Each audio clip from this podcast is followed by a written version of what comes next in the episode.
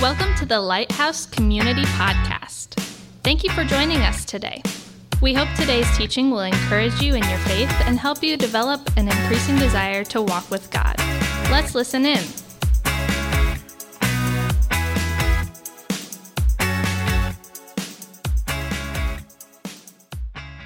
I don't know why that music makes me feel way cooler than what I actually am. Uh, I feel like I need to do something, I, I, but I don't have anything for you. All I have is to say welcome. I'm really glad you're here. Uh, my name is Fritz. I'm one of the pastors. Uh, thank you for being here today. You could have been anywhere, and you chose to be here.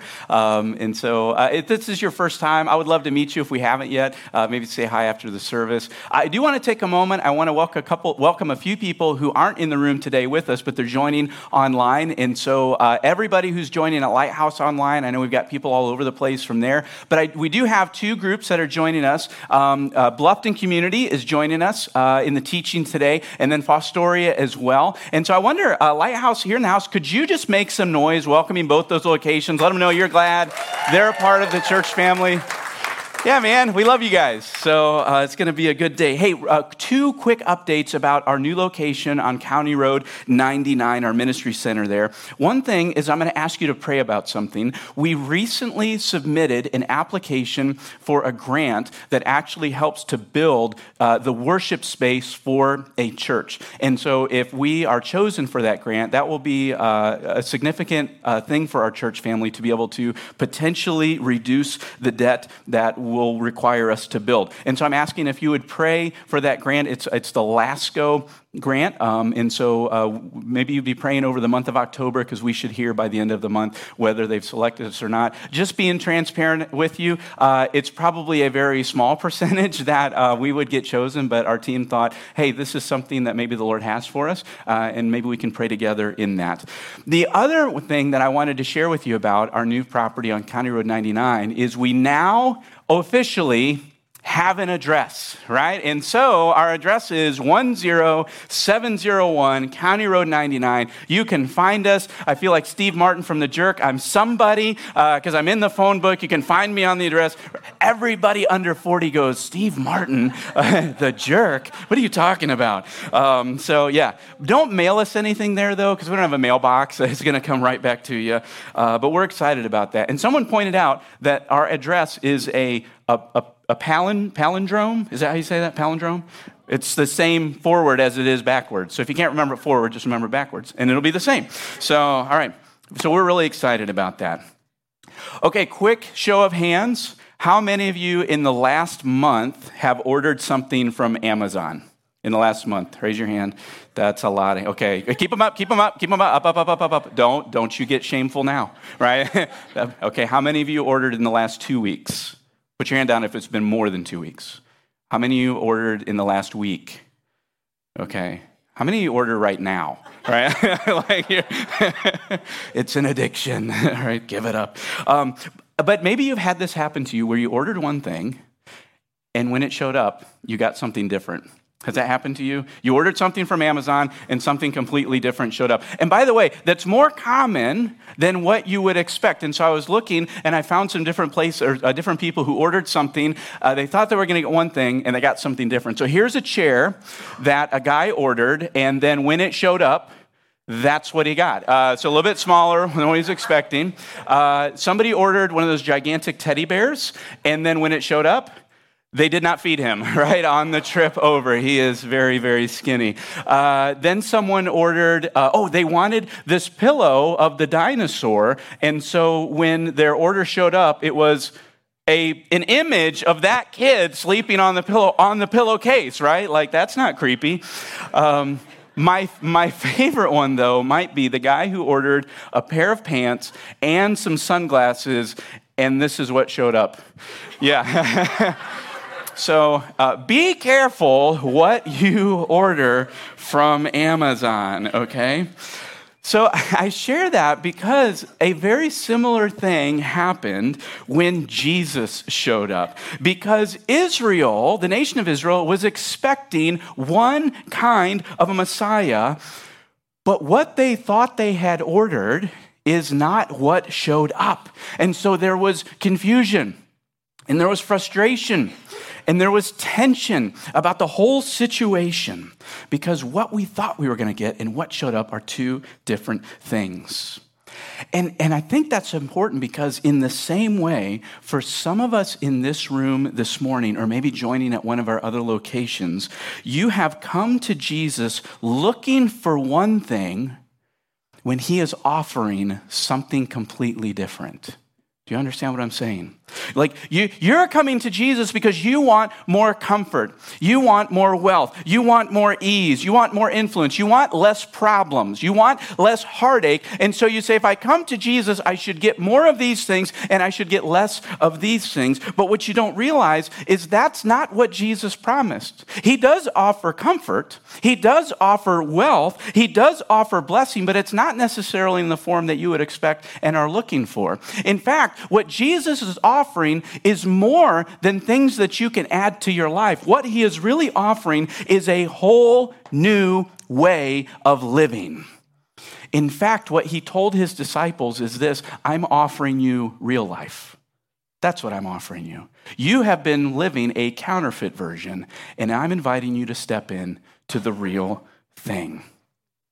And when you expect one thing from Jesus, but he's offering something completely different, it can feel frustrating it can feel confusing, right? There can be tension that builds up in our lives.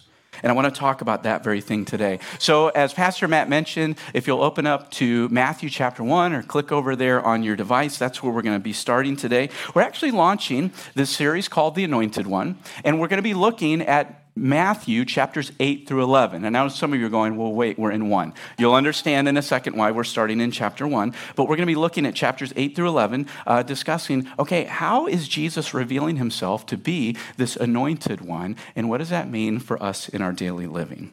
So uh, before we go any further, I do want to take a moment to pray across all of our locations. So let's bow our heads and pray. God, we want to hear from you.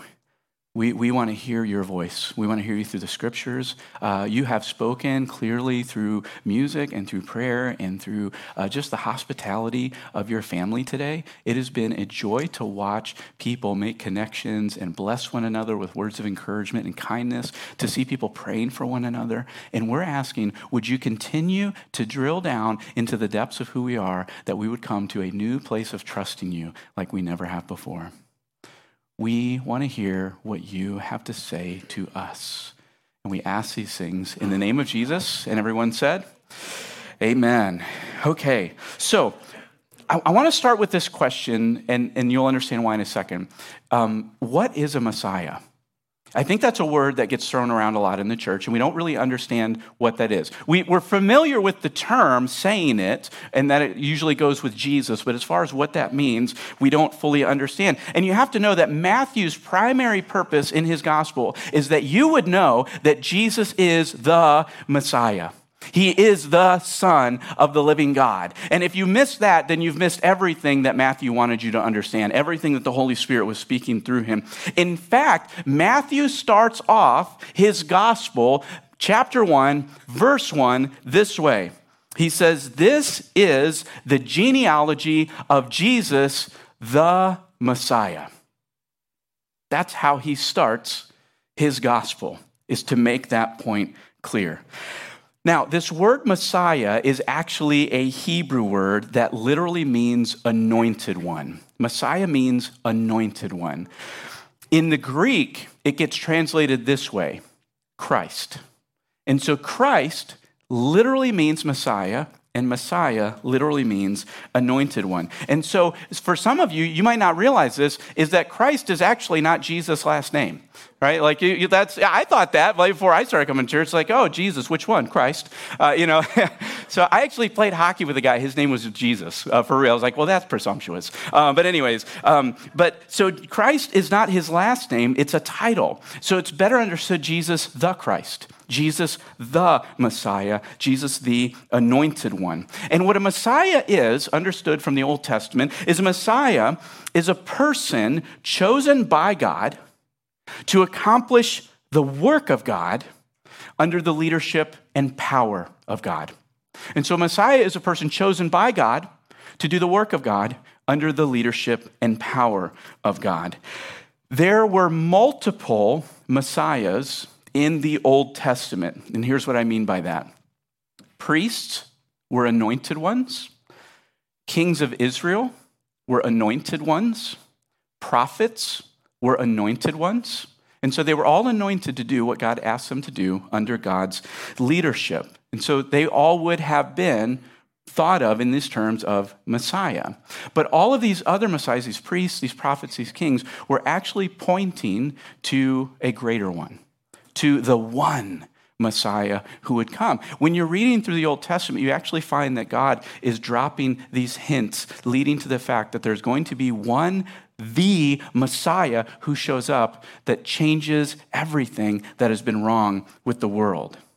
You see, if you remember back in Genesis chapter 3, um, you have Adam and Eve, they're in the garden. God says, Hey, enjoy every fruit that's here except one. What do Adam and Eve do? Right? Under kind of a, a deceptive conversation with the serpent, uh, which is, is, Satan personified, um, they choose to disobey God. They choose to trust themselves instead of God. In that moment, sin enters into the world.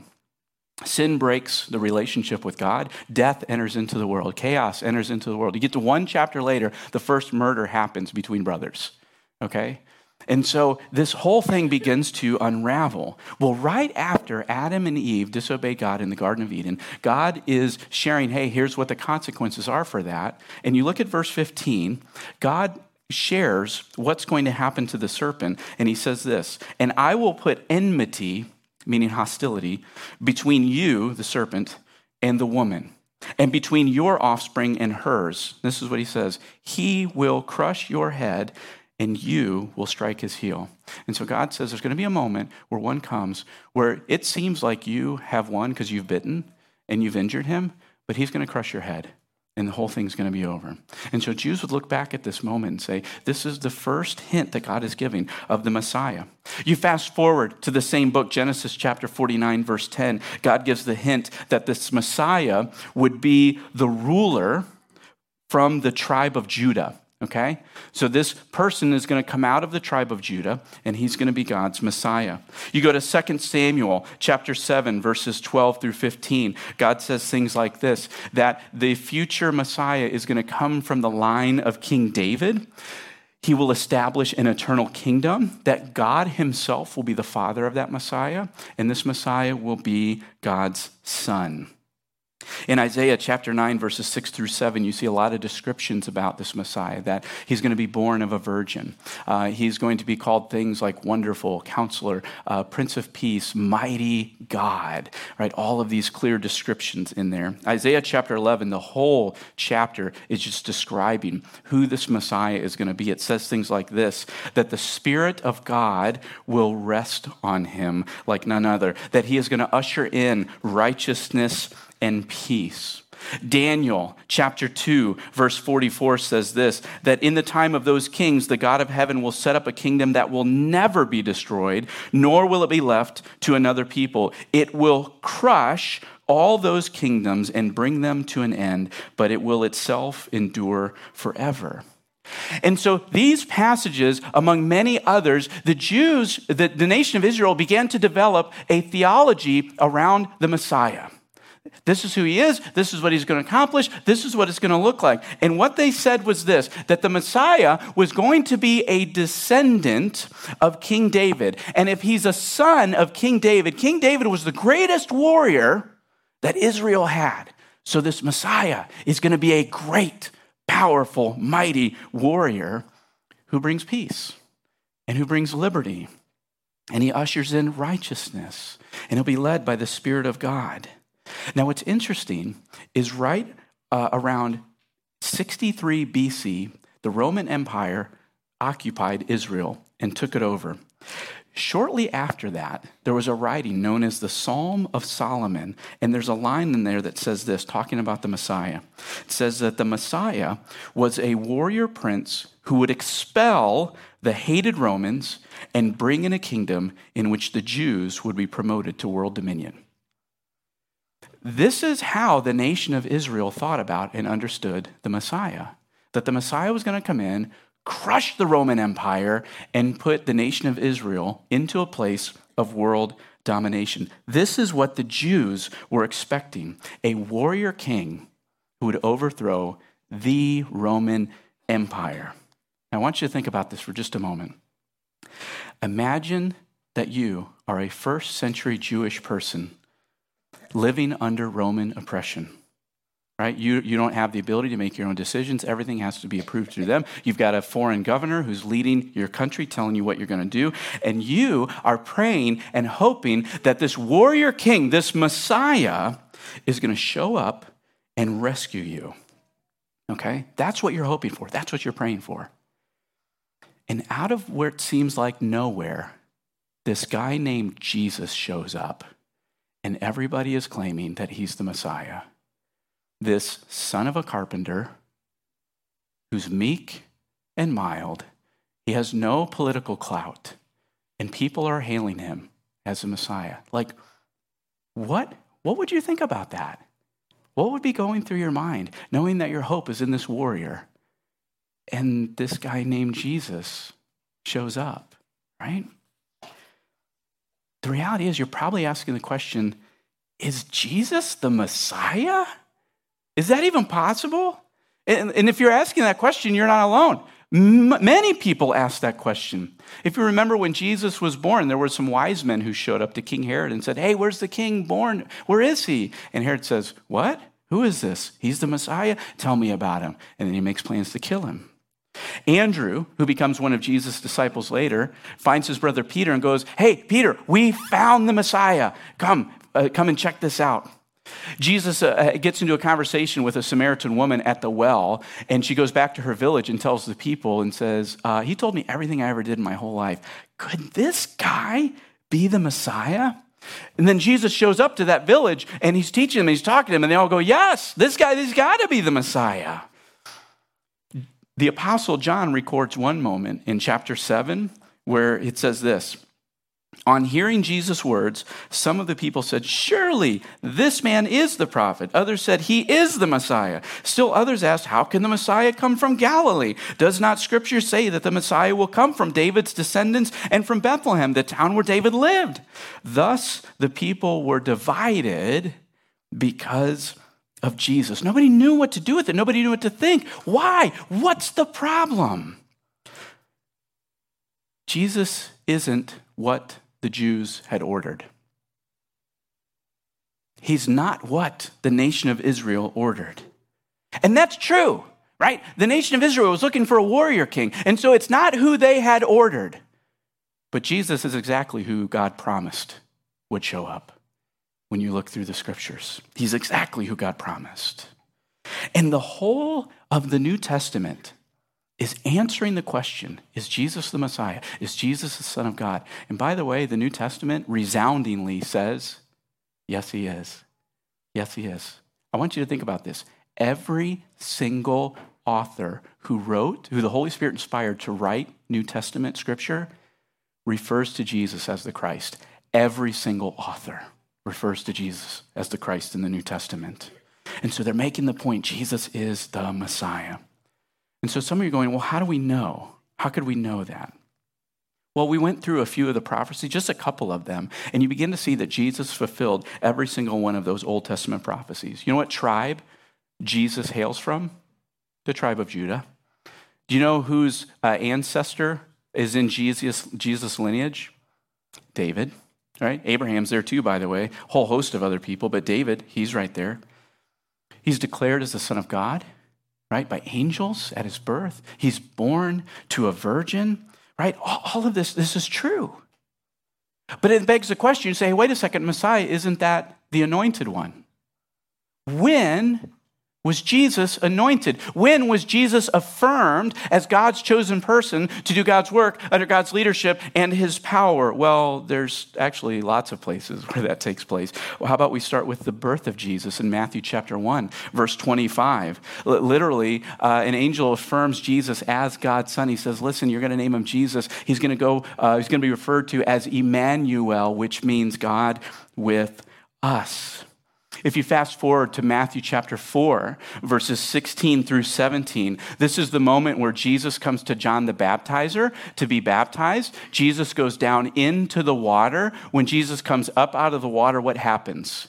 Matthew records it this way He says, The skies were ripped open and when that happened, the Holy Spirit descended upon Jesus like a dove, and then a voice from heaven declared, This is my Son. With him I am well pleased. If that's not an anointing, I don't know what is. Fast forward to Matthew chapter 17, verses 1 through 5. Jesus goes on a little hiking trip with Peter and James and John. They get to the top of the mountain. All of a sudden, Jesus is like transfigured and he's like glowing, and, and there's no LEDs or anything like that. And it's amazing. And then when they open their eyes, they can see that Moses is there and Elijah is there. And like, how do we recognize these guys? There's no photos, uh, but they're there there. And so they're all in this moment. And again, the right think about that. Moses, the bringer of the law, Elijah, the most powerful prophet, are there with Jesus. And if that wasn't enough, the voice from heaven again says, This is my son. With him I am well pleased. Listen to him. Right? That's anointing. You see where Jesus is anointed along the way. But there is one problem. And I have to admit this there's one problem with Jesus being the Messiah. See, there is a litmus test that proves you're not the Messiah. And if this happens, it's a guarantee you weren't God's Messiah. See, there were other people in the time of Jesus and before Jesus who claimed to be God's Messiah. And the one litmus test that proved they weren't is this they died. If you die, you can't be the Messiah because you lost. You, you, didn't win. You didn't beat Rome. You didn't beat Babylon. You didn't beat Assyria. You didn't beat, right? None of them. You, you lost. You're dead. Deuteronomy chapter 21, the first part of 23 says this that anyone who is hung on a pole is under God's curse. And so when you look at the death of Jesus, Jesus is crucified on a cross, which is a pole that has a crossbeam and Jesus died. That's a problem. That's a big problem. In fact, this is one of the reasons why, after Jesus' death, before his resurrection, you see them all just leaving, going, We were wrong.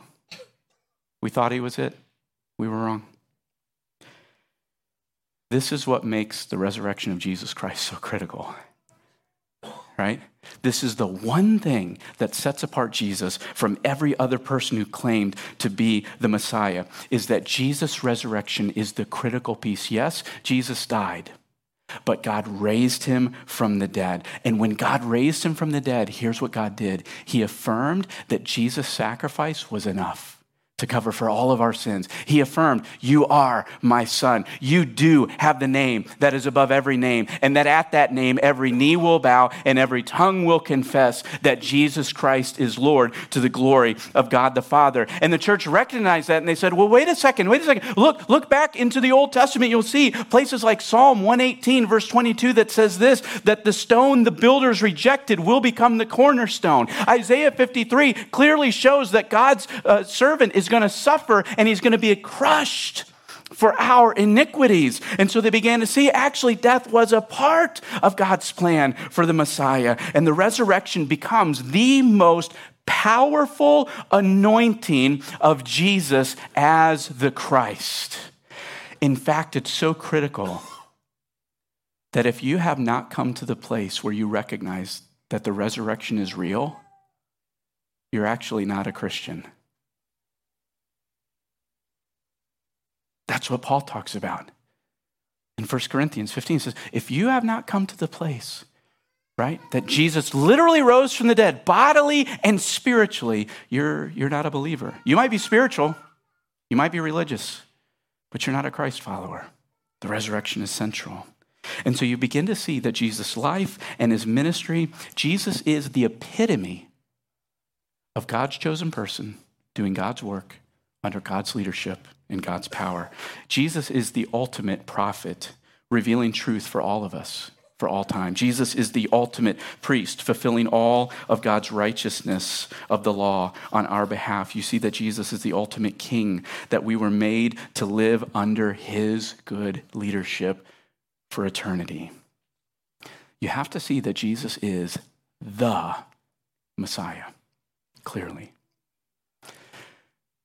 And so the question then boils down to this What does that mean for me? What does that have to do with me? Well, I think for us, it means a couple of things. One of them is this is you cannot put your hope in something of this world to rescue you. Listen, there is no political party who is going to right the wrongs of this world. In fact, they all bring their own issues with them, right? There is no amount of wealth that you can accumulate that will solve the challenges of your life. There is no level of health you, you, that you can achieve because guess what? Death is still chasing you down in this life. There's no amount of control, there's no amount of power, there's no amount of manipulation that you can contain to get things just the way that you want them to make your life better or easier or without stress or without challenge. You can't look to anything else. Those are false messiahs. They will let you down. They cannot stand up underneath the weight of what you require. And so, what that means is that each one of us has to come to the same place that God led the Apostle Peter. See, I'm so grateful for Matthew. Matthew records a moment in chapter 16 where Jesus is talking with his disciples. And he asks them this question. He says, Hey, who do people say that I am? And they're like, well, some people think you're this guy, that guy, reincarnated, whatever. And then Jesus said this, but what about you? Who do you say that I am? And Simon Peter piped up and he said, You are, actually, let's read this out loud together, starting with, Who do you say I am? Let's just read both these verses. Are you ready? All of our locations together and go. Who do you say I am? Simon Peter answered, You are the Messiah, the Son. Yeah, you're the Messiah. You're the Messiah. Now, if Jesus wasn't the Messiah, don't you think he would have stopped Peter in that moment and go, whoa, whoa, wait a second, wait a second. We're having a good time, right? We're taking fish sticks and breadcrumbs and we're turning them into real meals, okay? I get that. You love the walking on the water, but listen, you've gone a little bit too far with that, right? Wouldn't he correct him? Look what happens in verse 17. Look how Jesus responds Blessed are you, Simon Peter Jonah, because this wasn't revealed to you by flesh and blood, but by my Father in heaven. Jesus didn't correct Peter, he affirmed him because Jesus knew that he was the Messiah. He knew that he was God's chosen person to do God's work under God's leadership and God's power. And listen, every single one of us have to come to the place, this moment where the Holy Spirit, in fact, opens your eyes to the truth of who Jesus is. You see for the first time that he is the Son of God.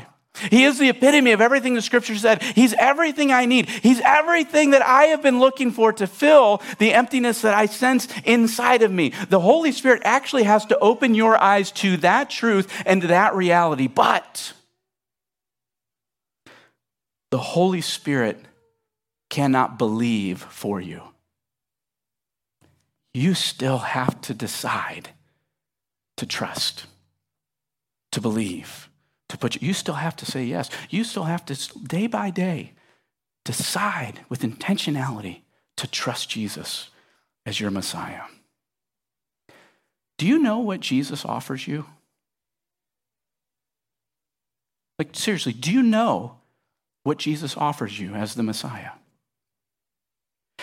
See, there is a fear that, that, that I have and our elders have together, and the fear is this that there uh, are many here today, many at our other locations, that you love this church. And, and you love what you hear on Sunday mornings, and you love what you experience in our church family. And because of that, you've actually tricked yourself into thinking that you're a disciple because you're here. Because you like what you're experiencing, because you enjoy what's being taught and what's being shared. But the reality is, you might honor him with your lips by singing songs, but your heart is very far from him.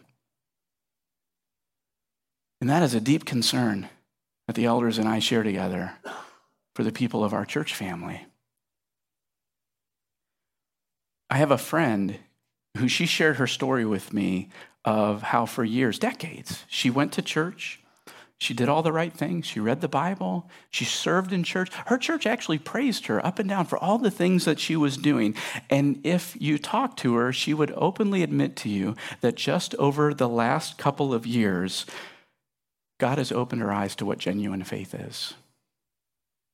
And it's become real for her and she's reading the scripture in fresh ways. She is pursuing the Lord like never before. This is no longer a religion. This is no longer a thing to be a better person. This has absolutely transformed her life, and she's working through all of that. And what does it mean to rely on God? And what does it mean to trust Him? And I had this whole life of doing all of the right things, and it actually doesn't count for anything as far as standing before the Lord and being declared righteous. I have to trust Jesus for absolutely everything. And here's what I want to tell you her story is not uncommon. She, she's not some, you know, small, tiny 1% of people who go to church. She's actually the large percentage of people who come to church. And praise God that she came to the realization where the Holy Spirit opened her eyes and she said, Yes, yes. Because what Jesus offers you is not a better version of you. One who's a little less crummy and a little bit nicer in the mornings. This is not what Jesus is offering. What Jesus is offering you is rescue and reconciliation. Jesus offers to rescue you from sin. And when you're in sin, you're in prison with a death sentence. That's what it is. You're in prison with a death sentence, and you can't plan your own escape. And you should not get comfortable figuring out how to live life normal behind bars. You're not made for that. You know what you are? You're the damsel in distress in a burning building who needs a hero because you can't get out on your own. Jesus is the hero who rescues you from sin and death. And when he rescues you, he brings you into reconciliation with God, your creator. He brings you into friendship with your creator, the author of life the one who knows you better than you know yourself, the one who actually knows what you need, not just what you want, the one who can sustain you, the one who has a plan for your life, the one who can actually grant to you eternal life, not just surviving here, but actually thriving in this world and the one to come. Jesus reconciles you with him. And when you're rescued and reconciled through Christ, there's this amazing thing that happens. You are now chosen by God to do God's work under God's leadership and God's power of God, or God's power. You are now filled with the Holy Spirit. The Holy Spirit actually descends upon you and fills you. You know you end up becoming? An anointed one. You're anointed to tell others of what God has done in you. And so you've got to come to the place where you ask Jesus to rescue you and you ask him to reconcile you into a relationship with God. And it's this work that's started by the Holy Spirit. But there's a part you play, right? You don't idly sit by and watch things happen as a victim or a spectator. You are choosing to walk in fellowship and alignment and reliance on God. But you can't do it on your own. Now, transparently, when I, when I was born again, um, part of the reason that I made that decision was as a young man, I could see the trajectory of my life. I could see that um, where I was going, and I didn't want to go that route anymore. I knew I needed something better. I needed something different. And so that was the, the pinprick that opened it up. But the more I started hearing about who Jesus was, the more I started investigating the scripture myself, what God did is He opened my eyes to the reality that I didn't need a better life, I actually needed a new one. I needed an entirely new life. And that's what he was offering. See, it wasn't that I needed to stop doing less bad things or, and that I needed to do more bad things or needed to do more good and respectable things. It, you know, that's a part of it, but that's not the baseline of it. What it was is I really needed a new heart. I needed a new way of thinking. I needed a new life. Because the one where I was in charge is no good. It's no good me living under my own devices, under my own thinking, under my own leadership. And I have to say that the only way forward for me for the last 25 years since saying yes to Jesus has been constantly admitting that Jesus' thoughts are better than my own thoughts, that Jesus' ways are better than my ways, that Jesus' truth is better than any other truth that I could come up with on my own, that Jesus' life is better than any that I could build for myself. And, and you would think after two and a half decades of walking with Jesus, you like you would need faith less. But I actually think the longer I walk with Jesus, the more I need faith. Because I'm going to share something with you. Some of you are going to go, What? I don't know. This doesn't make sense. See, walking with Jesus, it doesn't necessarily get easier. I need to say that again, because some of you guys are like, You just muted that. Walking with Jesus, it doesn't necessarily get easier. What it does is it gets deeper. It gets deeper. And what is happening is that the Holy Spirit begins to reveal to me just how deep the strain and the stain of sin goes into my heart and my soul. And behavior modification ain't gonna cut it. There's this work deep within me that the Holy Spirit is asking me to go there with Him, that He can transform me from the inside out. It doesn't get easier actually you start seeing some of the, the realities, who you really are. And I realize that I need the grace of the Messiah as much today as I did on Thursday, July 17, 1997. I need it today as much. But see, that's the gospel. The gospel is this is that you are more wretched and sinful than you could ever imagine yourself to be. And at the exact same time, you are more loved than you could ever dare dream. That's the gospel, and this is what Jesus is inviting you into. And so I just want to throw out a couple of thoughts for you, just very quickly, and then I'm going to close. Because some of you in here today, you are born again believers. You have met Jesus, He's opened your eyes, you have said yes, and you need to be reminded that you are anointed to tell others about what Jesus Christ has done in you. And where we're at is you've got to, you need to ask God for the desire and the courage to go do that. I know you get nervous. I know you get afraid. I know you get scared. But let me tell you what, I was watching an interview of a guy, he got rescued out of a burning building, and like a firefighter got him out of there he told his story to everybody, right? Like on camera, he's hugging the firefighter. He's like, this guy, this guy right here saved me. You gotta, he didn't care. He didn't care about being uncomfortable. He didn't care if anybody heard that story already. He wanted everybody to know who rescued him, how it happened, and that he's alive today because he was rescued. Guys, if you've been rescued, what an opportunity to tell others that they can find rescue too. I want to talk to another group in here that I would classify as religious. You're part of the church, you've been a part of the church, you like this church, you like what's going on, all those types of things. But it's time for you to cross the line. It's time for you to cross the line. This is no more about what I do and what I contribute and what I bring to God and how I come off looking. This is actually about saying and letting the Holy Spirit open my eyes to the reality that Jesus is the Messiah and He's my Messiah. He's the forgiver and he's my forgiver. He's the righteousness of God and he's my righteousness of God. And it's simply by faith, and I can't pay God back. And to those who are seeking God today, I would say this to you I'm really glad you're here. And I would encourage you ask the Holy Spirit to open your eyes to the reality of who Jesus is.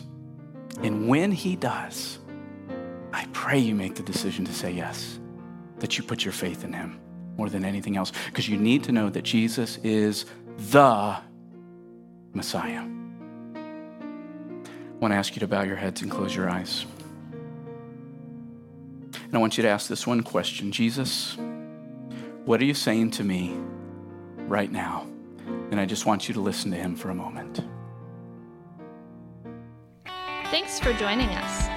If you'd like to learn more about Lighthouse Community, check out our website at mylighthousecommunity.com or connect with us on Facebook. You're invited to join us live Sunday mornings at 9:09 or 11:11. Thanks again for listening to the Lighthouse Community Podcast.